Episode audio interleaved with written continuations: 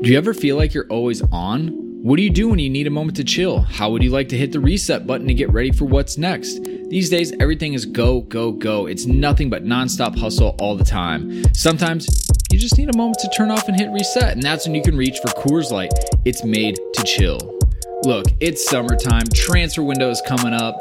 It's gonna get crazy. So if you ever just wanna, again, take a step back and relax, read the transfer rounds, read the gossip rumors, grab a Coors Light. It'll be perfect companion for all those transfer merry-go-rounds.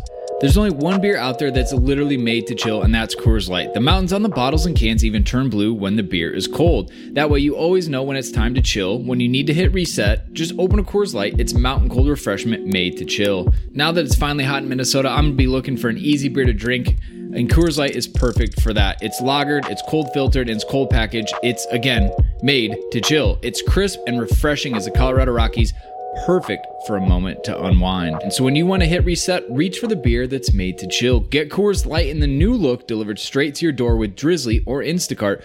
Coors Brewing Company, Golden, Colorado, and as always, celebrate. All right, so you're listening to this podcast right now, London is Blue. And guess what? We host our podcast on anchor.fm. That's right. If you're looking to host your own podcast, this is the easiest free way to get started. This got a content creation tool, allows you to record and the podcast right from a phone. That's right, don't even need a computer, but you can do it there too. They'll also help you distribute it, which is probably the most challenging part. You don't want to have to mess with that. They got you covered. You can get it right on a Spotify and Apple Podcasts, as well as any other place podcasts are found. And you know what? You can monetize it too. Make a little cash for sharing your great content with the world. It's everything you need to make a podcast all in one individual place. So, you know what? Head over to your app store, download the Anchor app, or head to anchor.fm to get started if you're ready to launch your podcast and make it happen. Hi, this is Ruben Loftus-Cheek. This is William. I'm Mason Mount. You're listening to the London is Blue podcast. All right, Chelsea fans, welcome back to another, that's right, another episode of the London is Blue podcast. Dan here. We are post Thanksgiving, post food comas, and all of that wonderment that goes on. And I am joined by Nick. We know Brandon today, Nick, but I think we'll do the business. Yeah, I think we're going to be just fine, you know, for, for these types of episodes while, while Brandon is hard at work uh, opening another brand new facility. Um, we brought in Dan, one of our favorite returning Absolutely. guests of of all time. And who might that be? Well, I think it would be none other than the legendary host of the Chelsea Fancast. You find him on the airwaves. You find his articles on Football London. You find him at the back of the pub before the matches. and I mean, really, just the podfather himself, Mr. Stamford Chidge. Well, what a lovely introduction, and uh, I'm sorry it's been a long time since I've been on your on your show, and I apologise for that. But I've been a very busy boy. Yeah, you're just trying to take over the world. It's no big deal. Well, we we get it. I'm not trying. It, just, it, it doesn't. I'm not trying to. It gets handed to me, Nick. You know. Well, yeah, your your your fiefdom and all. We get it. Yep. Yep. That's right. That's right. It was good to be back. Lovely to speak to you again. Well, we are excited to have you back because we have a couple of things to talk about after the performance versus West Ham and what didn't happen in terms of getting all three points. Uh, Chidge, since you've last been on, we've been doing an overall theme of the show, and this is an opportunity for Nick to give us a really terrible pun. So, right. Nick, would you like to do the honors and uh, really make the start of Chidge being here just so terrible for him? Yeah, the that's that's what my job is here at the London is Blue podcast. So, uh, the overall theme of today's show would be a subpar performance. The substitutes didn't do anything. So, Mm, very good. you know, very good. Yeah. Okay. Cool. Thanks, Chidge. Appreciate the support, Dan. Well, John, uh, Jonathan. Kydd would be wetting his pants if he was on the show with your pun. He loves it. He loves a good pun, does Jonathan? Oh, I, I mean, I think he would still be waiting because we're waiting for the good pun and not. Oh, right. that we Okay. Sh- okay. Well, let me have it. Uh, all right, but just to give you all a heads up on what we'll be talking about, we're going to discuss how Stamford Bridge maybe hasn't been the kindest of venues to Frank Lampard's Chelsea. We're going to look at some of the rotation that Frank utilized or took on and put in some underutilized players and how they got on in this match. And then Reece James and a few others who are continuing to rack up some Premier League performances in their debut seasons, uh, like maybe a little bit, little bit uh, requisite Pulisic chatter from the American podcast. But uh, Nick, we did get a couple of really good Apple Podcast reviews, and uh, since no Brandon here, I'll let you have the fun of maybe thanking people for dropping some five star love. That is right. Uh, as you know, five stars equal a shout out. So Flash seventeen oh four, NS Falconer, Dallas fan, and a bunch of numbers. Uh, Jack South uh, and Murata, which is that's an interesting one. The real Murata. he, well, he he must not have listened to our show last year, Chidge. Um, so, uh, thank you for the five star love. We always appreciate it. It's the it's the easiest way to make an impact on our show on the Apple Podcast platform to get us ranked higher and and to get seen by more people. So keep on doing it. It's very interesting. Actually, the full name was Murata is the truth. And I, oh. I don't know if that is. I think he's misspelt that somehow. Uh, maybe sure. it's an anagram. We have to read in. We'll get a secret de- decoder message. Uh, we also want to thank the individuals who support us on Patreon. So Joe Cromwell giving us a, little bit of love there, and Nick, I, I know you want to take a moment to announce maybe some changes to Patreon real quick and what we're doing there. Yeah, exactly. So uh, you know, as as this is coming out on Monday, December first, we we wanted to make sure that everybody uh, and our Patreon community had the information early, so they have it for for about a week now. But we are going to change our Patreon levels really quickly. So we're going to do a three and a five dollar tier. Uh, those tiers will come with uh, physical items now instead of just shout outs and and other things like our Discord server, which will remain intact. Gonna send them your underwear, are you, Nick? Well, I mean that's what the fans asked for, Chidge. So you know, let's not let's not short them. Um, but we're gonna do stickers. Actually, we're gonna it's, do. It's it's actually a raffle, Chidge. Uh, the, the person who's the loser gets the the pair sent to them. Okay, as long as they're not soiled, that's all I care about. Uh, well, I mean, let's not let's not judge. Um, we're gonna do a three dollar level that has a sticker that comes with the level, Discord server access, and many more goodies. We're gonna do a five dollar level that has one of our really cool badges and and the other stuff previously mentioned we'd love for you to join. It's been a hell of a lot of fun. Our Discord server, Dan, as you know, is tremendous, and uh, even started having some FIFA Ultimate Team groups in there. It's been it's been a lot of fun. It's been quite wonderful, and you know, with that said, I think it's kind of worth saying that we also have been using that as the launch pad for some merch as uh, we've been doing some scarves. I, I know that we had a chance to give Chidge one of the fine London is Blue initial scarves. Uh, it says the only team in London with a European Cup on it, which is a, a healthy reminder to our friends in uh, East and uh, South and North London North, as yeah. to what's going on. And uh, Nick, we got a couple of those for for sale coming up. Yeah, we'll have a limited supply of those. Uh, those will be twenty dollars shipped, uh, shipping included in the U.S. and twenty five dollars internationally. Uh, you can PayPal us for those. We don't have our, our storefront set up yet, but we will at some point. Um, contact at londonisbluepodcast.com is the PayPal. Um, Dan, how many do we have left? 40 or 50 ish? Uh, maybe less than that. So uh, there might need to be a run. and if you don't get them, if you're not a part of this first shipment, we'll we'll likely order some more. So don't don't sweat it. We'll just get those in the mixer. All right. Well, with all that said, I think it's time to get into the match review. We've avoided it long enough. it was a match versus West Ham. It was a London derby. It was in the Premier League. It was at Stamford Bridge. And Chid, since we have been away from London now for a little bit of time, how was the atmosphere? How was the mood pre-match heading into this how was, this fixture? How was the vibe? Yeah, it was. Well, I mean, uh, it was. Uh, well, I had a very busy day, so uh, I didn't have time to fart really, but uh, I, I, I basically met Kerry Dixon before the match because he was uh, doing a bulk. Because funnily enough, talking of Patreon, you you you are, you guys are brilliant on Patreon. You do loads of stuff like you're supposed to do. I am shit with our Patreon account, which is kind of a long-standing joke with my poor, long-suffering Patreon people uh, we do you did a nothing. banner. You did a banner in the stadium. That's pretty cool. Well, that's the only thing we've done. But what I've done is, of course, I've got a lot of mini. I call them mini Kerry banners. So they're like little replicas of the of the banner that, that, that you see in the Matthew Harding end. Uh, but anyway, I, have been trying to catch up with him for absolutely ages to try and get him to sign loads, and I got him to sign a load. So I'll be sending those out uh, next week and the week after. I expect. But anyway, yeah, so I was busy doing that, and I went to the stall as I always do, caught up with everybody there. Um, the trust were doing another food bank collection, which is a really brilliant, worthwhile thing to do. And then I went to the cock, as you know, you, you know it, love it. Yeah, and uh, I mean, loads of people were there. It was lovely actually because we had uh, we had a load of guys over from Sweden.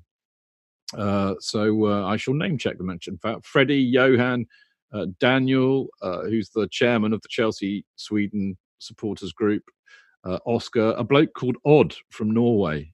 Odd. Yeah, um, you, this is going to be a shame because you're going to everybody's going to hear this joke again on the fancast on Monday, but I, I don't care. So I said that's a very odd name, and he did laugh. Uh, but we saw a few of your your guys too. You know, Josh Winter, you'll know, I expect. Of course, uh, yeah. Who I've now I've known I've now known Josh for ten years. We worked out yesterday, which is just brilliant. He's a great Josh guy. was there, yeah, because there were loads and loads and loads of Americans there yesterday. Uh, Shane was there as well, who you know. Yeah, so, Shane. lovely. Yeah, lovely to meet him. Dan, I think, got him sorted out. Uh, him and his lovely lady. Uh, I, think, I think her name's Leia. I could be wrong, but anyway, um, I think Dan sorted them out for tickets. So just met loads and loads and loads of people in the pub, which is always brilliant. Um, not enough time in the pub. Annoyingly, we had to go watch the football. Uh, there you go. But the mood before was great. I mean, you know, and I, I talked to to the love sport people somewhere in between all of that, my kind of usual, you know, pre-match phone call with them, and I, I basically, you know, I love Frank Lampard. I love him like like I love no other man, and yet he made me look like an absolute spanner yesterday. because you know, I, I was saying, eh, you know, there's no way he's going to pick Giroud. He's going to pick Batshuayi because Giroud just doesn't suit the kind of football that we play. Hasn't played for ages. I mean, I know Batshuayi's middle name is offside, but Frank will play Batshuayi and all will be well with the world. And what happens? He picks Giroud. So I look like an absolute clown, you know. But there we go. I think at the end of the match, I I, I don't know who who was the bigger clown, but there you go. Well, let's let's kind of go through that. So obviously the match did place take place on November thirtieth, twenty nineteen. Scoreline was Chelsea nil, West Ham one. Cresswell with the only goal in the forty eighth minute, and we'll listen to that one more time. All right, and we will go through the lineup, which uh, was the embarrassing moment for Chidge here. Uh, as it stands, it was Kepa Arrizabalaga between the sticks, a back four of Emerson Tomori, Kurt Zouma, and Reece James. That's right, Cesar Azpilicueta gets a little bit more rest. We did see the wonderful pairing of Kovacic and Jorginho have done very well this season. In front of them, we did see a little bit of Mason Mount, Christian Pulisic, and Pedro. That's right, he is still a Chelsea player at the moment. Olivier Giroud had to get some dust knocked off, but he was able to start up top. Willy Caballero, Andreas Christensen, Cesar Azpilicueta, and Michy Batshuayi were your unused substitutions. And N'Golo Kante, Willian, and Callum Hudson-Odoi were the used subs in this match in the 63rd and 71st minute. Nick, you know, Chidge gave his thought about who he thought was going to be starting, but maybe is this the lineup that you were expecting with the news that Tammy Abraham was out, and we also have a midweek match coming up, and we also had a midweek match the previous week? I I was not. Um, I think the you know the one that actually surprised me, but I think upon further review might have been the the right call was was Emerson getting the start. Um, I knew that you know, there there was kind of a, a, a prevailing thought amongst fans, Chidge, before you know before the game that it's kind of now Azpilicueta on the left and Reece James on the right. You know, that's kind of their cemented roles given the recent lack of productivity from from other fullback options on either side. And so I kind of expected Dave to get the start at home, but um, you know, I guess against a team that was 16th in the table previously, you should be able to start Emerson and not fear that you're going to give up a boatload of goals, right? Well, you would have thought. I mean, you know, that seems to have gone under the wire with a lot of people that that I spoke to after the match. Um, you know, obviously Giroud starting was the main talking point, but uh, it went under the wire that Aspie didn't start. But I, I, mean, clearly, I mean, clearly, what was happening here is that Frank was be, is resting players. Yeah, yeah. Now, I, I kind of I kind of understand that. I think I think Wednesday was a very very grueling match, uh, mentally as well as phys- physically, and I think I think this is the issue that perhaps we're going to see because if you look at the the, the match as a whole, um, I thought I thought Jorginho and and particularly Kovacic actually had their worst game for a long time, and they've been fantastic all season. They've been, I mean, I, I keep saying, you know, about the conundrum of Kante coming back. You, you know, they're undroppable. So you have to have a midfield of Jorginho, Kovacic, and Kante, which means you have an issue as to where you play Mount. But actually, I thought Jorginho and Kovacic had a really poor game yesterday, and I think they were tired. And I think the, the fatigue is an issue. And I remember at the start of the season, people were wondering about this the, the style of football that Frank plays is very high, energetic, high press, energetic football. And, you know, there, there was always a risk that people would start to get a bit fatigued. But I think for the younger players, I don't think it's a question of uh, you know, because you, you sit there and you go, well, how can a young kid be tired for God's sake? You know, they got bags of energy. well, I, I, agree with that, but I think what they might be suffering from is a little bit of mental fatigue because they're yeah. not used to playing at this level. Um, you know, they were playing in the championship last year, a lot of them, and it's a big step up the Premier League. And you know, mentally, you've got to be on it. And I think I think there's a there is a sign of, of, of fatigue throughout the team at the moment did Frank underestimate West Ham? I really cannot believe that he did because, you know, there are people yet to be discovered in the Amazon rainforest who know that when West Ham turn up to Stamford Bridge, they treat it like their cup final and they'll do anything to win. And Frank would have known that better than anybody. So I can't believe he he underestimated, you know, the amount that they would put in. Um, ultimately, that team was good enough to beat West Ham ultimately we had enough chances to win that game, but we didn't stick them away, and that's what can happen. And let's go through those top line numbers as it stands. It was 19 shots to for Chelsea to West yeah. Ham's five, six shots on target to West Ham's four. We had 66% of possession, there, 34. We had 87% pass accuracy, zero fouls, zero yellow cards, zero red cards. It's actually the first time that Chelsea have not basically fouled a game or kind of received a caution since Opta actually started tracking that data, which is a really uh, you know interesting nugget of information. Be better if we won and also did that. Uh, three offsides, nine corners to their three. And as it goes with the game of expected goals, which is Nick's favorite stat in the whole world, expected goals for Chelsea 2.7 to West Ham United's 1.2. It just mm. wasn't clinical enough. So as we take a look at that, Nick, and maybe transition in here to some of the larger talking points. It seems like, and maybe I'm reading this wrong, there might be a little bit of a home challenge. I mean, his first home defeat to West Ham since 2002. You know, we've had 19 shots on target to their six, uh, or 19 shots, six on target.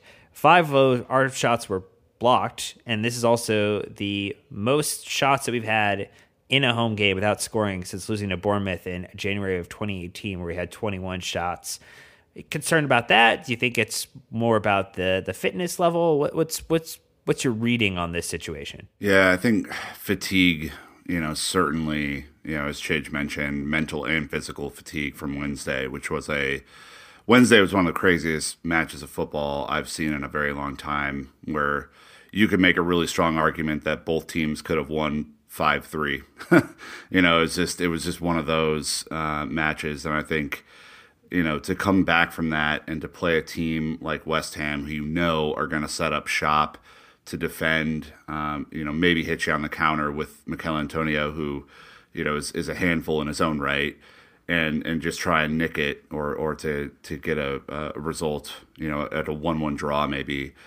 It was always going to be difficult, but I, I think Chelsea still haven't uh, changed, figured out a way to beat convincingly beat these low block uh, defensive teams. You know, the teams that are not going to press you really high and leave a lot of space in behind. And and I think that is a, a challenge for Frank moving forward because he's going to see a hell of a lot of it. And if fatigue's a problem, you know, it's not as if the fixture list gets any easier from here on out. so it's going to be a big challenge for him. I, am not. I don't know if I if I you know completely agree with that. I I, I think I think the the fatigue is an issue in in terms of you know the team he selected plus uh, Jorginho and Kovacic not being at their best. I don't think they were. You know, I mean, I said Kovacic was poor. I said by their standards, yes, but I I mean they're they're good players. I think you know the reality is, as I said, we we had enough chances to win that game, and effectively we were playing with ten men. I mean, Giroud was was so poor and so unsuited to the way that we play. I mean, I know that they they were they were very much trying to uh, take advantage of the fact that he's a very good header of the ball. So they were putting crosses in, uh, expecting him to get on the end of them. But I mean, you know, it, it, it was the most Higuain-like performance I've seen from a striker since Higuain. I mean, he was that immobile, and and really that off the pace. I mean, I can understand that he wouldn't be match sharp because he hasn't played for ages, but you know he's just so immobile, and that's why I couldn't understand why he he didn't start Batshuayi because you know Batshuayi has many faults. We know that, but if you stick him in the penalty box and he gets on the, in the end of something, he he will usually score. He's a good goal scorer. So you know the reality is is that I don't think we will struggle per se to to break down teams that come to Stamford Bridge to defend. Although perhaps uh, the statistics might bear that out if we put our chances away, then this is not an issue. And I think the bigger problem that we have is that we, as Frank has said many times, we are not clinical enough at the moment, irrespective of whether Tammy Abraham is playing or not. And we need to do better. I read a stat somewhere, um, which I'm going to dig out actually, so I shall waffle while I'm digging it out. But I read a stat somewhere. Uh, I think it might have been, funnily enough, on the uh, on the on the official uh, website. You know, they do their pre-match briefing. Yep but it's uh, to do with uh, Chelsea's uh, rate of conversion. And luckily, I'm, I'm, looking back at my script from last Friday because I know I highlighted this. He lied. Uh, now, here we go. Right. You love your Opta stats, don't you? Um, of course. Right. Opta statistics rank the Blues only 17th among Premier League clubs on conversion rate of big chances. 17th out of 20. That's not good enough. That's the problem. You know, if we don't put the chances away, and we are creating a lot of chances, I think, but if we don't put them away, it doesn't matter who we're playing, we're not going to win. Uh, and and when you look at who we're relying upon to score, you know, I think, you know, we'll we'll pull up maybe the conversation around Christian Pulisic for a moment. You know, we, we used to have someone like a Hazard who was a match winner in his own right when you needed a goal in a lot of situations where someone wasn't producing it, he would find a way, uh, much like the last goal that he scored against West Ham for us, which was a, a brilliant goal. Christian Pulisic is about to hit his highest goal total if the next goal he scores, or tie it rather, for last year in the Bundesliga at seven total goals across all matches. The match winners that we had on the pitch yesterday none of them, you know, I mean, P- Pedro has struggled to convert any opportunities this season. I mean, Willian is not a 10 plus uh, a goal season individual in, in his career. The individuals who do a good job of converting, like Tammy Abraham, um, were not present on the pitch. And we can't always count on N'Golo Kante, Nick, to be the individual who's going to find a way and make a way uh, with a little bit of distance. You know, we we weren't yeah. really getting any opportunities in the box, so we had to try to convert from outside, and that just wasn't happening yesterday. Well, well I think that's part of the problem, and, and maybe Chidge, what maybe I can revise my testimony a little bit here to say um, my. I think my problem with yesterday's performance might, might, might not have been the amount of chances created or that West Ham were in a low block and we couldn't figure out how to deal with them. I guess my problem was that it was very much like a sorry performance where we ran out of ideas. Yeah. Um, you know, there, there, how many times in the last 20 minutes did the ball get recycled out to Willian, who maybe took a guy on, maybe didn't, put it in a lackluster cross. The ball gets back out to N'Golo Kante in the midfield, and it goes to Reece James, and it goes to Willian, and he puts in another bad cross, or he puts in a bad corner. I mean, and it, it wasn't just Willian. That was just one example of the lack of ideas. And I think when you don't have a striker like Tammy who's willing to make the odd run in just to do something different, or Christian Pulisic, you know, himself, who I think had a decent, you know, first half – ran out of ideas or was getting fouled every other you know kind of moment. Um, I I think the team just really really struggled mentally, and and that's that's kind of well, uh, yes, no. I mean, I look, I I. I, I this is not in, in any way meant to be patronizing, uh, but this is, you know, one of the one of the I think the the most justifiable arguments about why it's different being at the match compared to watching it on the TV sure. because you only ever see the director's cut and the director follows the ball. When you're at the match, you see the whole pitch. And for so many periods, particularly in the last kind of 15, 20 minutes, when West Ham were really trying to, you know, defend very deep, shut us out and hit us on the counter, they were defending with 11 men behind the ball.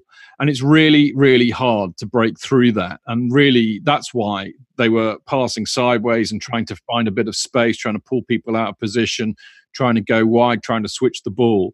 I, I, don't think that they ran out of ideas. I think West Ham did a really good number on us there, but ultimately, I think it's down to the execution, and and this is where it fell down. I mean, Willian, I thought was shocking for the the few minutes that he came on because invariably, he you know when he crossed the ball, you know he managed to, as he often does, find the first man. Um, so I, I, think I think you sometimes need to give the other side credit, and they they did a good job, you know, defending in numbers and frustrating us. And of course, you know they were rolling around on the floor every time they they they, they you know got knocked and they were wasting time and yada yada yada. So it happens. I mean ultimately you know if you if you if you, if there's a criticism to be made i think it's it's just that it's just being uh, you know lack of being clinical you know just not taking the chances that you're going to get. Because in a game like that when west ham defending like they are i mean here's the other thing nick. You know I, I thought this when that goal went in. I just thought this is just so annoying. That is the last thing you want. Frankly, a bit of shoddy defending. Yep. And then suddenly that that falls right into West Ham's game plan. They came there to mug us off and nick a result and and it just it worked perfectly for them. And it was all i just felt i mean the, the guy who sits in front of me as we were leaving he just said it was never going to happen today. And I, and what he meant by that was we could have probably played that for five hours and still not have scored. It's one of those days one of those games. I think it's a, a really good shout there. Maybe it gives us an opportunity to talk about uh, the goal and some of the shoddy defending there or the the lapse in judgment.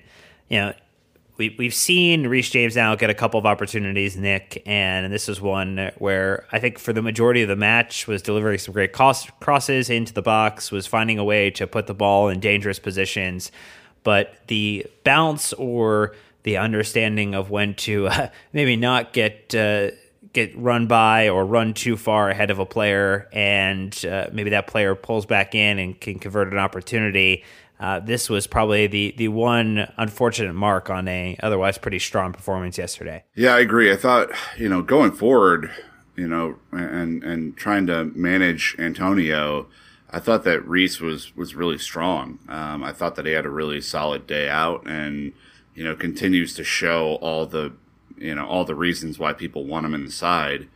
Uh, defending though left a lot to be desired to me, and especially getting back on on the counter attack. I think our team as a whole struggles with that Chidge, but uh, but the goal clearly was was Reece kind of over anticipating a run to the byline, and uh, and that left it open um, for for a really clinical shot to be converted. To be fair, but um, you know he was certainly not close enough. Uh, to Cresswell to to to make any sort of well, he wasn't touch tight, that was for sure. But I, I also think that uh, you need to point the finger a little bit at Zouma, bless him. Uh, because sure. you know, standing like a statue with your hands behind your back is not really a very effective way to block a shot. Uh, it's uh, it's kind of the Gary Cahill school in his last couple of years, where he it would drives the... me up the wall. I mean, I know they're freaked. I know, I know that they're worried about giving away a penalty, but I just cannot see, you know, how how you can defend like that. And and you know, he, it, you know, he was the second line of defense. Once Cresswell beat uh, James, then you know he could have moved forward or tried to get in the way or anything you know. I mean it was a good goal. Cresswell put it put it away in the only place that he could have scored really. But uh, you know if you're being hypercritical i think you can also point the finger at Zouma but i do i do agree with your initial point nick that we are you know with with with midfielders like Jorginho and Kovacic and uh, I mean the wingers that we had. I mean Pulisic is, is you know he's got pace to burn, but Pedro certainly hasn't. And actually, I'm, you know, Pedro's kind of escaped any opprobrium so far this evening, but I oh, love. We'll get Pedro. there. We'll get there next. Yeah, well, I, I, love him to pieces, but I think he's gone. His legs have gone. You know, All right, well, before... Did, where was he? He was halfway up the pitch when that attack was happening, and of course, Cresswell is his man. All right. Well, before we let Chidge go on about Pedro and where he feels his career might be heading at the moment, we will take a, a very quick break, and we will be right back to dive into that and a couple couple of other topics about the match at hand. All right, Chidge, we, we held you off for a few seconds, so we can definitely return the conversation scepter to you and allow you to go on about uh, Pedro, who also had to have a little bit of the dust and rust knocked off as he headed onto the pitch today, and was was challenged. Yeah, I mean, look again. He's he's not had much game time. Of course, he was injured earlier on the season, but I just I just think that he's, you know, his legs are possibly going a bit. Uh, you know, which is a sh- I think he's a super. I mean, you know, Pedro has won everything in the game, uh, an absolutely superb player. But I, I do think he's reaching the end of his Chelsea career. Of course, we don't know what's going to happen in January because of the, the, the transfer ban. Uh, I, you know, I, I can't see us letting anybody go if we can't get anybody in. Um, but I have a suspicion that uh, Giroud and Pedro are, are, coming towards the end of their Chelsea career. Um, but I think, if anything, look, you know what what this revealed is that something that we've we've known all along, and I, I think I think Frank made a really interesting point reading between the lines, which was, you know, we've all been getting really excited about how how well we've been doing this season. I, I, I honestly, hand on heart, didn't expect us to be, you know, third or fourth in the table at this stage of the season, playing as well as we have done, winning as much as we have, entertaining as much as we have. Um, and in a sense, perhaps we were in a false position, you could say. And I think that's kind of what Frank was alluding to, because the reality is we do not have the depth in the squad. You know, effectively, you've got one, two, uh, you know, three with Tammy, four players uh, in the youth team who, under another manager, probably wouldn't even. Oh, and, and Hudson Odoi five, who probably wouldn't even be getting a game if uh, we had another manager in charge um, you know, they would probably be, you know, sitting on the bench.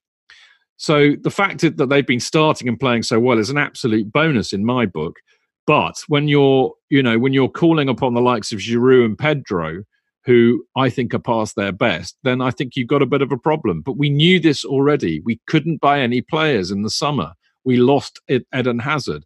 You know, it was inevitable, I think, that we are going to get the odd match like this. So I think it's the time to kind of stay calm and, and, and have some perspective on it rather than I mean, I'm not suggesting for a minute that you guys are throwing your toys out, but I just think we just need to be have a bit of perspective on it because you know our squad is a bit thin. Well, I think it's opportunity to to tether ourselves back to reality and not allow the yeah. expectation shifting that occurred throughout the course of the season so far with positive results early on going toe to toe with Liverpool in the the Super Cup. I think obviously changed a lot of people's opinions very early on. A, a, great run of form heading into you know a five six game win streak was exceptional, and now we find ourselves a little bit tail between the legs, trying to just kind of come to terms especially as we watch some of the other teams that maybe we've poked fun at earlier in the season start to find some some form, find some results. Uh, as we record, yeah, Manchester United have gone ahead and uh, would be only six points behind us if they can hold this result. Spurs with a managerial appointment that uh, they wouldn't even mention the name of Mourinho on the fifth stand broadcast with uh, Jason Cundy until the very very end of the match uh, yesterday. Um, they are now six would be six points behind us. So I, I think that's where if we look at it holistically, the challenge, Nick, is that people are seeing other teams start to pick up results where we felt like we had a little bit of a cushion previously. And now there's a little bit of a, you know, much like post Thanksgiving, there's a little bit of a tightening of the belt here, and uh, it doesn't feel too comfortable. Yeah, I mean, I think with the good comes the bad. Um, when you go on a, a, run of six unbeaten, you know, at some point you're going to get beaten. Um, it, you know, unfortunately, I think maybe to Chidge's point, this team will have uh, higher highs and lower lows this year than we've experienced in the past, um, and and that will all kind of yeah, I think we're going to look back on this season, Chidge, and you know it'll be one of the biggest roller coasters we've we've been on in a while because the team, I think, when they have confidence, are going to fly, and when they lack it or or they get into a rut, are are really going to struggle. I do. Well, I do, but I mean, look, it's been it's been brilliant so far this season. It's been. I mean, look, the reality is the atmosphere. You know, one one of the things you you you well, I can't remember when you were over. Actually, when were you over? Uh, September, September. Right. So we saw Liverpool against the great Grimsby Town. Liverpool, right. Grimsby Town, and Brighton. We saw those three. Okay. Well, you would have seen the atmosphere in and around the stadium at the moment, and it's just fantastic. Everybody is really happy. We love Frank Lampard. We love what he's trying to do. We love the fact we've got these exciting youngsters that are coming through. Um, but I think, as I said, maybe we got carried away with ourselves a little bit. Uh, you know, we we we we've been on a fantastic run of, of wins, but we've been beating teams that really, you know, you would expect us to win. Uh, we've yet to beat uh, any of the big guys. Uh, you know, we lost against Man United, Liverpool, and, and City in the league, uh, and that's perhaps a fair reflection of, of where we are. But I, th- I, think Frank summed it up really well. He said it's a bit of a reality check, and it is. But uh, I think we have to be patient with this side. And I keep going back to that point that you know we we haven't been able to buy any new players to strengthen the squad's depth. And the reality is is that you know you, you you've got five very young kids that are breaking through and doing really really well, but you know the one thing that i've always noticed about young players is that they they you know you, you, don't tend to get consistency from them I think it's been amazing that they've been as good and consistent as they have been up till now. You know, uh, having said all that, I, I mean, I, I, see Mount gets a, a, huge amount of criticism. I don't can't for the life of me understand why. But actually, if you looked at yesterday's performance, who were the worst performers? Giroud, Pedro. You could argue Willian had a bit of a stinker when he came on. Um, the, these are not the young guys that were letting us down yesterday. I, I think that's a, a, really key point there too, and you know the he talked uh, you know, before we recorded. We talked about the the toxicity that exists in some of the social spheres, and the amount of criticism as someone who was not on Twitter, was not watching the match, but was listening to the commentary uh, and then watched oh, some clips Leicester back after. equalized. Oh boy. Okay. Sorry, we uh, again coming to you live uh, during our recording when you will come back and listen. Uh, also, United, uh, Villa have equalized with United, so fun stuff there, fun times. But I, I think you know Mount draws a lot of criticism the same way that Jorginho drew a lot of criticism last season because he was the you know the son of Sarri, and now we've got the uh, you know Father Frank with Mason Mount but what is been, that all about, Dan? I, mean, I what just, is that I, don't about? understand. I, I don't understand why people feel the need to ridicule or point out or look at the flaws of, of an individual. And, you know, I think that the challenge is that Mason's looking for someone to play off of. You know, when we've seen Mason play really well, it's when he has Tammy to play off of and can drive in. You know, Christian was really getting a lot of the attacking opportunities that Mason would have had previously.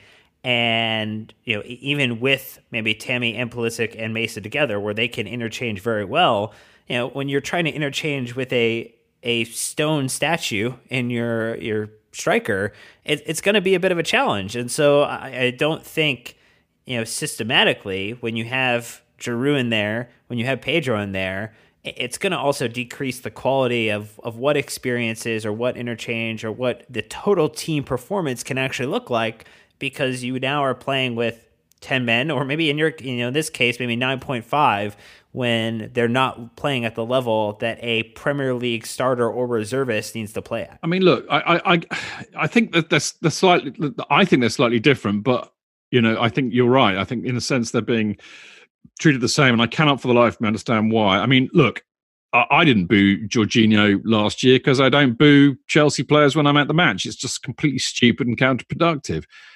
But I understand the opprobrium that people felt towards him because he very much, uh, you know, kind of embodied what Sarri was trying to do. And of course, you know, Sarri wanted him there and Sarri had had him at Napoli. So he was very clearly identifiable with Sarri, and a lot of the supporters that were going in week out just really didn't like Sarri. They just didn't want him. They didn't like the style of football. They didn't really care for what he was trying to do. So, you know, Jorginho was the was an easy target, if you like, because he was on the pitch. Unacceptable, you know that that may have been in my view. To try and equate the same to Frank Lampard with Mason Mount I just think defies belief. Frank Lampard. Now, Frank is not uh, beyond reproach or criticism, and I'd like to get onto that later, if I may. But this is a guy that is arguably the greatest player that's ever played for this club. Okay, not the greatest manager, but the greatest player, an absolute legend, deserves a bit of respect for that. He's bringing in young kids who, I mean, Mason Mount has been at that club since he was eight years old. He bleeds blue. You know, these guys want to play for the club. So how you can try and you know pick on Mount as son of Frank in the same way that you were picking on Jorginho as son of Sarri, it's just it's shithousery of the highest order. It's real kind of you know tit for tat. Oh well, you picked on Jorginho because you didn't like Sarri, so we're going to pick on Mason Mount because you you know because we don't like that. It's just pathetic. I cannot understand it. I really cannot understand it. Well, Fucking and, and, support the players, man. Well, yeah, and, and how and hard if, is it? And if Mason Mount had underperformed this year to this point, you know, maybe you could have some some criticism there. But Mason's been great. Um, you know, Tomori has has had a really solid start to his Chelsea career. Tammy's obviously on fire. Yeah, I think there there are just so many positives to take out of this, uh, you know, quote unquote experiment or youth revolution that you know just change. I, I agree with you. I think it's absurd that Nick, you. Would, I just wonder if there's something else going on as well, and and I and I hate to sound like a, a grumpy old man here, but I am a grumpy old man. um, football has changed a lot, and I think that a lot of uh, you know younger and and I, and I hate to tar everybody with the same brush because it's a terrible generalization to make, and I know that, but my understanding is that these days a lot of people get more into players rather than teams. You know, you, hmm. you, for example, you get a. I mean, I you know, I, I see a lot of kids over here who wear Messi sh- uh, shirts or Ronaldo shirts. It's all about the player. I mean, it's the kind of the fanboy culture, if you like. Uh, you know, rather than supporting a team, you know, which is very, very different from from when I grew up, when you just supported the team and and you de facto you supported all the players that played in the team apart from the ones that you were shit you know. But you know what i mean? I mean it's it's a very very different thing and maybe that's what it is i don't know but i i just find it i just find it really hard to understand. Just get behind the support the, the, the team support the team all the players in the team you know? It's just so counterproductive not doing that. Maybe the fact that it's on social media renders it irrelevant anyway because you know they're not in the ground you could argue but I don't know. Just it just does my nut in. It really does. I, I think that you, know, you saw a little bit of the same impact this season when when Christian had a little bit of a challenge, didn't start right away, and you know there was you know some fans who were have come to Chelsea now because yeah. of Christian Pulisic because well there you, know, you go proof the American of, proof hope. needed and know, I, I, think the challenges and the thing that you know we've kind of taken up as, as the onus, you know, and I include you in that, Chidge, is having the relevant conversation, the appropriate discourse to help provide the context, provide understanding to, you know, hopefully create or shape a little bit of the narrative around the the patience and the what the the toll that you know can be taken by kind of doing this to players. You know, we've seen people you know, shut off their social media accounts, turn off their comments, not post anymore. Uh, you know, these players are people too, and while they should be, you know, available to criticism for poor performances, they should also be praised rightly. And we should find a way to help transition people from supporting a player to supporting a club uh, if we could create the right type of inclusive environment for it. And and hopefully, you know, when players transition on, you know, that they don't transition with the player, they they stay and support a club because you know they've gotten a chance to know about it, to learn about it, to to breathe it in, to taste it, to feel it, to touch it, and that hopefully is the change that you know we through media like this can help provide. Mm, that's a very good point, Dan. I mean, talking about Pulisic, I mean, you know, the the reality is, you know, none, none of us are on the training ground. None of us have our uh, you well i don't have a UEFA b coaching license. I don't know about you guys but we're not there. We're not in situ. We're not the ones paid to make these decisions. Frank is. He sees them on the training ground. And i think what one thing i have learned about frank this year is that you know frank very much goes on what he sees on the training ground. If you're putting it in if you're looking good he plays you. If you're looking tired or slightly off it he's not going to play you. And I think he handled Pulisic brilliantly. You know, the guy had had no no real break over the summer. Um, he needed easing in gently. You know, this was a new league to him, and I think he handled him perfectly because when he when he gave him his chance, by God did he take it! And what a fantastic player he is. Uh, I mean, I had no idea that this kid is as good as he clearly is. I, I just think he's absolutely fantastic, and you know, the more he gets used to the Premier League, the better he's going to be. I think he's going to be a real player for this club. It's fantastic to see it. Yeah, and he was he was the guy yesterday, uh, to to create. I think most of our kind of gilt edge chances. Um, that was something that I, I wanted to get into Frank's quotes a little bit here because um, Frank uh, kind of said at the beginning of the match their plan was we wanted to run uh, behind their back line. We felt like we can get it done with Mason, Pedro, and Christian. There were bright signs early on, but it petered out. The whole stadium felt a bit off today. Um, the feeling was down. We didn't do anything to up that. So it was just one of those days, unfortunately. Did Did you kind of feel that that it was just kind of a, a more flat atmosphere in the well, stadium? I, I don't know about flat. Uh, you know, it, it was just frustrating. You know, we were frust- if, if you have to remember that a lot of us really don't like West Ham. You know, it, it's a derby, and and I can't stand losing to that. Like, I can't believe my colleagues on the Friday night version of the fancast at Love Sport they're all going, "Oh, we don't really care about." I hate them. I hate losing to West Ham. it goes way back for me.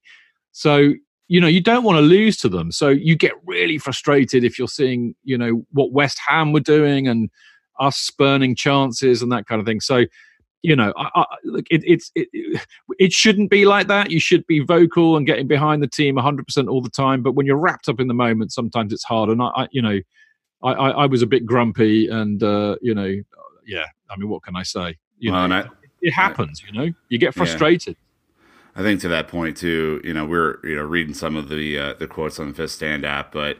Uh, Frank was talking a little bit just to kind of complete the circle on the final third production and he said, I haven't been happy with our play in the final third for a few games now. Yeah. And we have to be better uh, in the boxes. We need to be more inventive. Uh, my my gripe this season has been that we haven't converted enough of our chances, and today we didn't create enough. So I think that his frustration, being a goal scorer, Chidge, uh, yeah. you know, and, and being able to convert almost every single one of it, the chances it seemed that he created, um, he wants to see more from this young group, and he wants to push them to be more clinical, uh, like we were talking about earlier. And these these are kind of coming from him. You know, I know that you know it's easy to have conjecture between us, but when you kind of and, and you could you know view it uh, when he when he went up and talked to Cundy uh, after the match, you could see how frustrated he was. He always handles it well. He always will give a wry smile here and there, but you could tell how frustrated he was yesterday. Well, he hates West Ham as much as we do, if not more, you know, uh, for all the obvious historical reasons. But I mean, Frank is a winner. You know, he likes to win. Uh, so he he won't he won't have liked losing at all. Doesn't matter who it was against. Also, Frank, you know, Frank Frank's entire game was built on on the hard work he put in to improve himself as a player. Uh, nobody trained harder than Frank when he was at the club, and and and you know he will instill that in this team. I mean, I, this is why I think he's he's the perfect manager for us at, at, the time. You know, because most of the kids who are coming through will, will, will they idolize him. You know, because they grew up with Frank being the best player we've ever had. Uh, but but it, it's his it's his work ethic and his his mentality on the game that I think that will be probably most important in, in, in coaching these guys to, to just improve and get better and better and better. So, look, you know, we lost. I hate losing. I particularly hate losing to West Ham. So does Frank.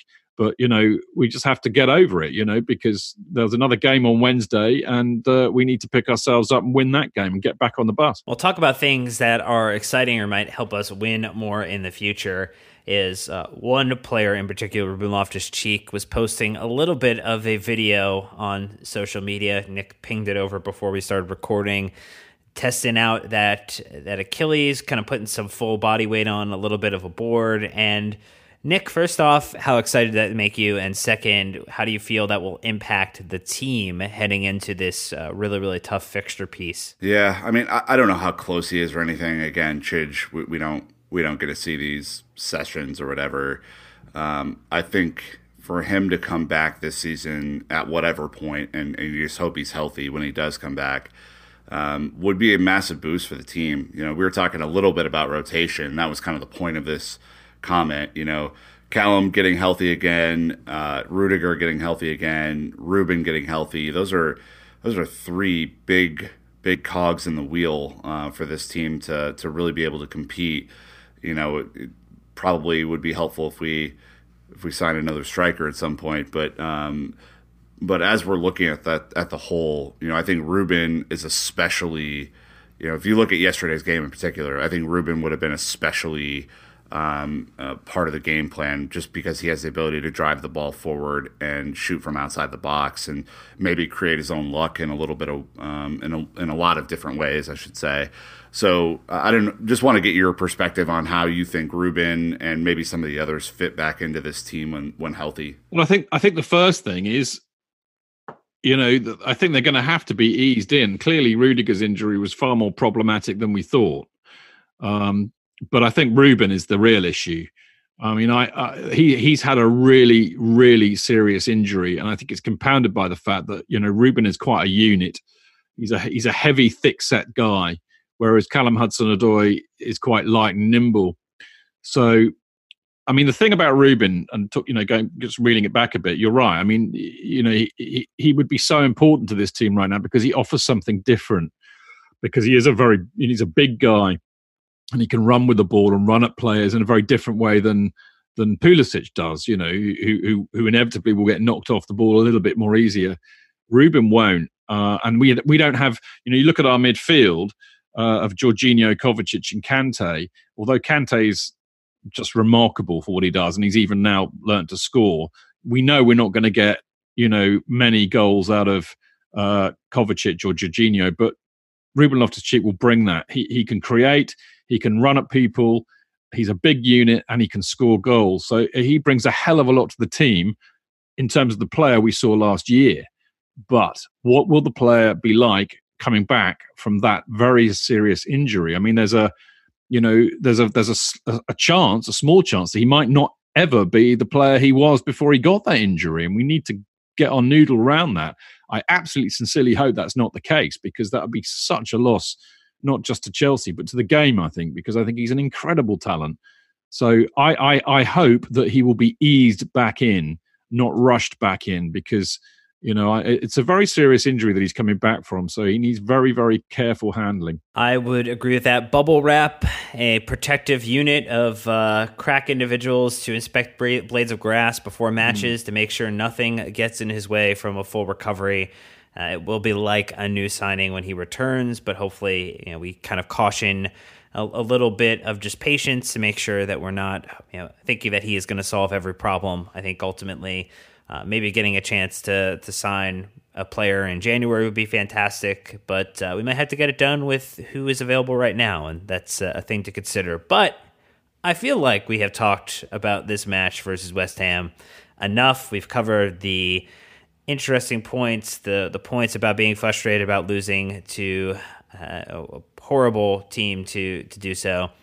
And we did not run a day on the match poll. Sorry, apologize, traveling. But with Chidge here, we wanted to take a moment and talk mm. about a new project that he's been working on, Chelsea Special. And so I'd like to turn it over to you to maybe tell everybody what it's about, why you're doing it, and share you know with everyone who's listening where they can find it. Well, okay. I mean, basically, um, it's really not my idea at all. I mean, there's a guy called Martin King who uh, is quite a well-known, a very old school uh, Chelsea supporter. Uh, been going since the 60s. I think his first match was 1961. Uh, but he kind of grew up uh, as supporter culture was really developing in the 60s. Uh, the good and the bad bits of it, I hasten to add. Uh, he's quite he's kind of well known for for for for three books really. He co-authored uh, the uh, autobiography, or not the autobiography, the biography of Peter Osgood, which is called Ozzy, the King of Stamford Bridge. And he did that with Martin Knight, who's also pretty well known in Chelsea circles. Uh, but he also wrote with Martin Knight uh, Hoolifan, which is a hilarious book, which kind of chronicles what it was like to be a Chelsea supporter growing up in the 60s, the 70s, and the 80s, and all the trouble, basically. Um, and then he's kind of followed that up with another one called Fan 2, which is a, another cracking read. But I bumped into him at the at the CFC UK stall, and uh, uh, you know he was talking to Marco because uh, he had this idea to do podcasts, and Marco said, "Well, you need to speak to this bloke." So we got talking, and his idea really was to um, interview uh, as many you know former players, uh, former players, also some you know, kind of well-known uh, fans, whether they be pop stars or, or actors, as well as you know, famous fans that that people know. You know, interview them and and release them as podcasts. So that was the the genesis of the idea. Uh, but Martin was also very. I mean, he, you know, he kind of figured out that if if I mean, he didn't really know me, and he kind of got to know me, but he kind of figured out very quickly that if if he and I interviewed them, we would probably get more out of them than other people might do because we know our onions. And Martin, you know, interviewing people like Bobby Tambling, Martin watched Bobby Tambling play in the 60s. I didn't. I was, you know, only born in 1965. So I was at a slight disadvantage there, but I still know my onions. So a combination of us two is getting some really unbelievable content from these guys.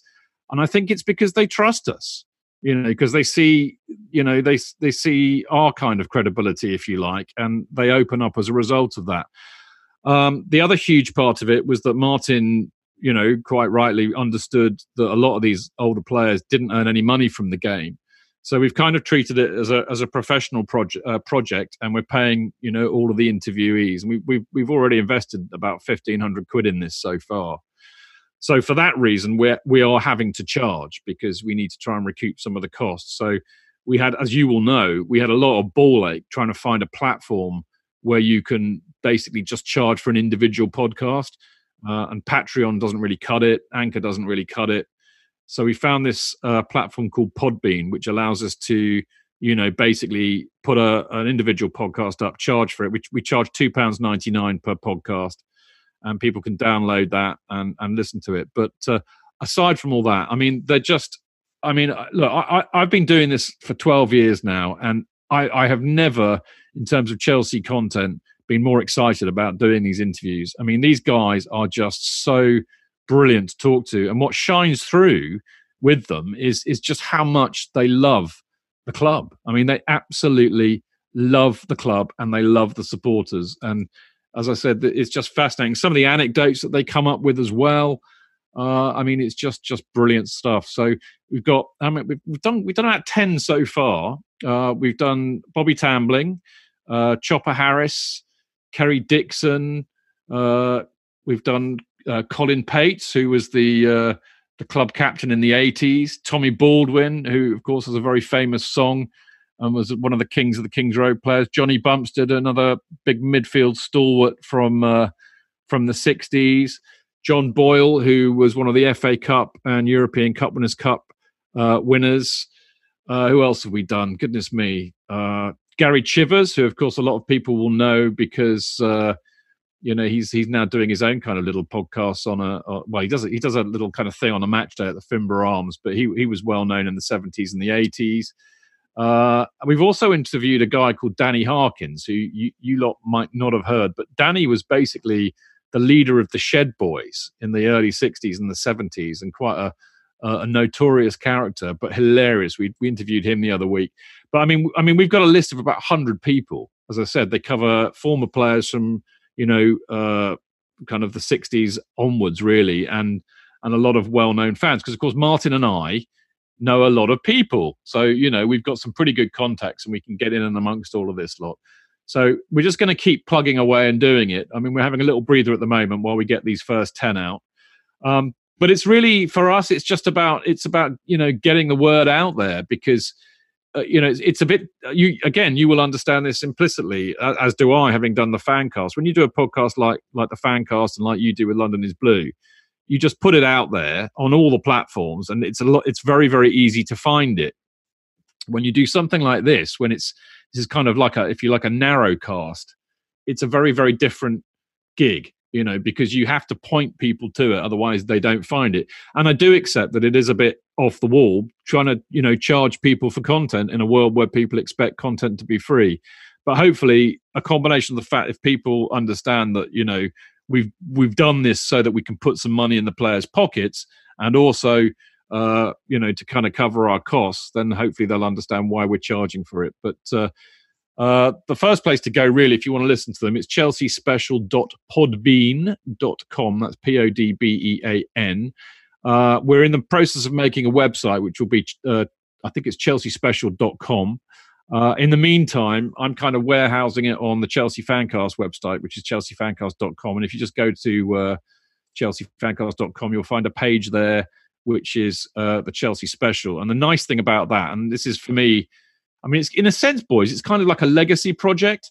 So, you know, what I'm trying to do uh, with the which ultimately it'll be on the Chelsea Special website. But what I'm doing at the moment with the Chelsea Fancast website is creating a blog around the content. So you get a little bit of blurb about the player and what they were about, their stats, but also lots of YouTube clips of them playing in action. So it's amazing the rabbit hole you can go down when you get into YouTube. I'm sure you boys well know. But I mean, you know, like Johnny Bumstead, for example, that I that I put up last week. You know, there's a lot of guys out there who won't, won't have any idea who this guy is. But he he played for Chelsea for 409 games, scored 44 goals. He was like a like a little Kante in his day. Absolutely brilliant player, and uh, scored some cracking goals. And I've got footage up there of him scoring uh, a goal against Spurs in 1990, which was the first match of our 28 year unbeaten home run against Spurs. So there's clips like that. There's clips of uh, him playing against Liverpool. Brilliant, brilliant stuff. So if you ever kind of want to get a flavour of what it was like watching these guys in those days, then then you know check out those blogs too because they're absolutely worth their weight in gold. But the podcasts on their own are, are great. I mean, I, I, I know I'm completely and utterly biased, but I mean, people get half the enjoyment that I got, you know, doing them as they do listening to them. Then our job is done. I think. Well, as the best type of ringing endorsement the individual or creator can put behind their work, and I, I think you know we appreciate the fact, and you know, let Nick kind of cap off on it here too that you're taking you know, the massive undertaking in a way that's respecting the players, the the fact that maybe they weren't earning the wages that you hear about in, in football today. It's not like the wages were always like that, and chronicling these experiences uh, and these you know stories for future generations so that as that base of, of Chelsea supporters continues to grow throughout the years that you know we'll have something to look back on and to listen on or listen into that really helps just expand our understanding and you know, give us better perspective about what it meant to be a Chelsea supporter or a Chelsea player in, in those eras. Yeah. Well, and, you, and I, oh, go ahead, Chid. Sorry. No, go on. Go on. Well, I was just going to say you're, you're absolutely spot on, Nick. I mean, the thing is, a lot of these guys, particularly the guys in the 60s, they might not be around much longer. You know, they, they're all getting on a bit. So we, we kind of felt that it, we needed to get something now, you know. And, and as you said, I mean, you know, we, we, we've not made really any money out of this at all. We've hardly made any back because it's so hard to get people to know where these bloody things are.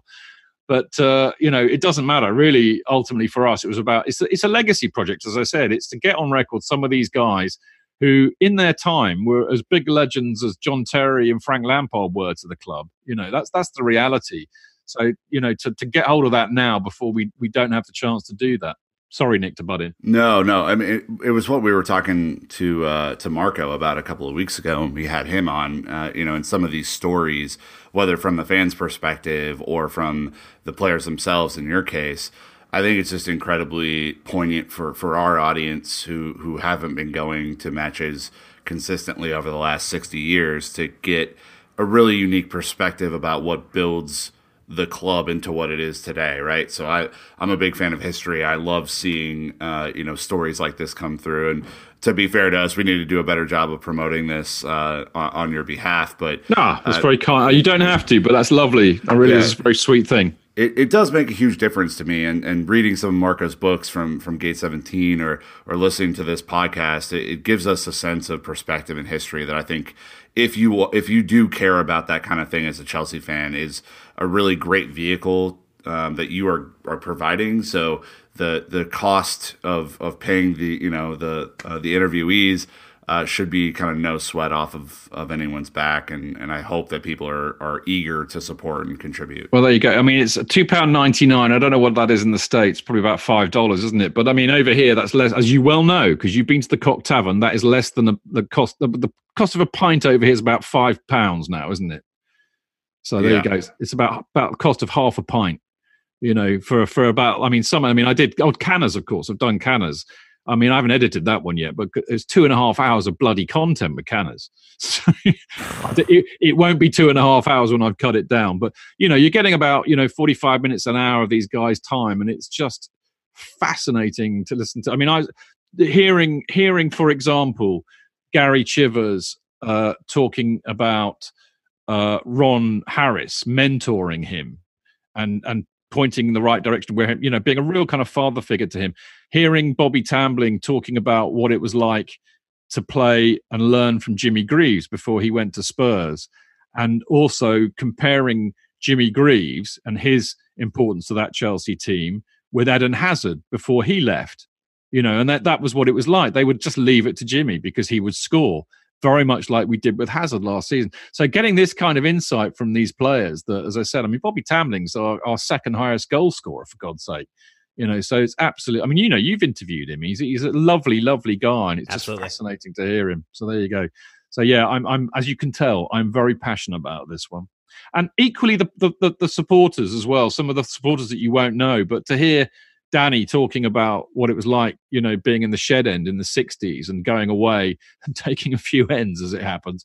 I mean, it's just absolutely brilliant because it's a different world now. That all that side of football, all that type of support, it's gone. So it's a real lovely contextual understanding of where we came from. Well, please, please check it out. It is a not only a labor of love from uh, from Chidge and others, but it is going to be a great way to get your knowledge game on and really understand a little bit more. Here's some great stories as we wrap up because uh, really.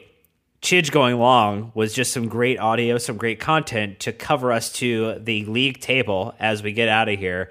Liverpool still on top at 40 points. Leicester nicked it at the end Yes. 2 1. I've Chidge is very happy. coming. 32 points. Uh, the first round of pints are on him. Next time we're Yep. over, Man City at 29 points, Chelsea in fourth at 26. Spurs climbing up the table under a new manager who will not be named. 20 points. Wolves right behind them, uh, just on goal Well, difference. they'll, no, they'll have 21, right? Or wait, no, this was updated. Uh, This is this is Yep. this is tw- yeah. Uh, Sheffield is still in looking at those Europa League spots and licking their lips at 19 points. Arsenal on 19 today after a draw versus Norwich. Man United on 18 points, uh, and then we go Burnley, da, da, da, da, da, and then at the end Southampton, Norwich, and Watford. But uh, Everton not far out of Well, the relegation zone themselves. I, I think the point change would be that in a a terrible result for us, really only saw Leicester uh, and Spurs capitalize in, in any significant way. You know, United, Wolves, Sheffield, um, all drawing is is a massive. You know, and Arsenal as well, but I don't really consider them as much of a threat. But um, that's a that's kind of a, a sigh of relief if you're Frank Lampard, right? Well, you say that, and I mean one one thing I I, I know because I mean as, as I've, I think I'm saying this to you off air. I'm, I'm now doing the uh, the Love Sport Radio breakfast show on a Sunday morning, which is quite an interesting show to do because of course it's right on the back of all the Saturday fixtures and before the Sunday fixtures kick off. And uh, you know, having kind of done that to death this morning, you know, the takeout that I have from all of this. Uh, you know, let's be honest, we want Chelsea to do as well as we possibly can this year. And and I think that means we, you know, apart from anything else, we want them to finish in the top four. And we want them to finish in the top four because we want to play in the Champions League next year. And up till now, it's been like, yeah, no problem. I mean, Liverpool and Man City are, are, are untouchable. Leicester, well, yeah, they're a good side. But thank thank God Tottenham, Arsenal, and Man United have all been shit because that makes it a lot easier for us to get in the top four. And then suddenly, boom, Tottenham, two wins back to back. They're now six points behind us. Arsenal, seven points behind us. Man United, uh, eight points behind us. That's not too far away. And Arsenal may get some sort of a manager bounce with Emery going. I think Tottenham are, I mean, Tottenham are a decent side. Let's be under no illusion here. What happened to them was that, you know, they just got tired of uh, Pochettino and he couldn't turn it round.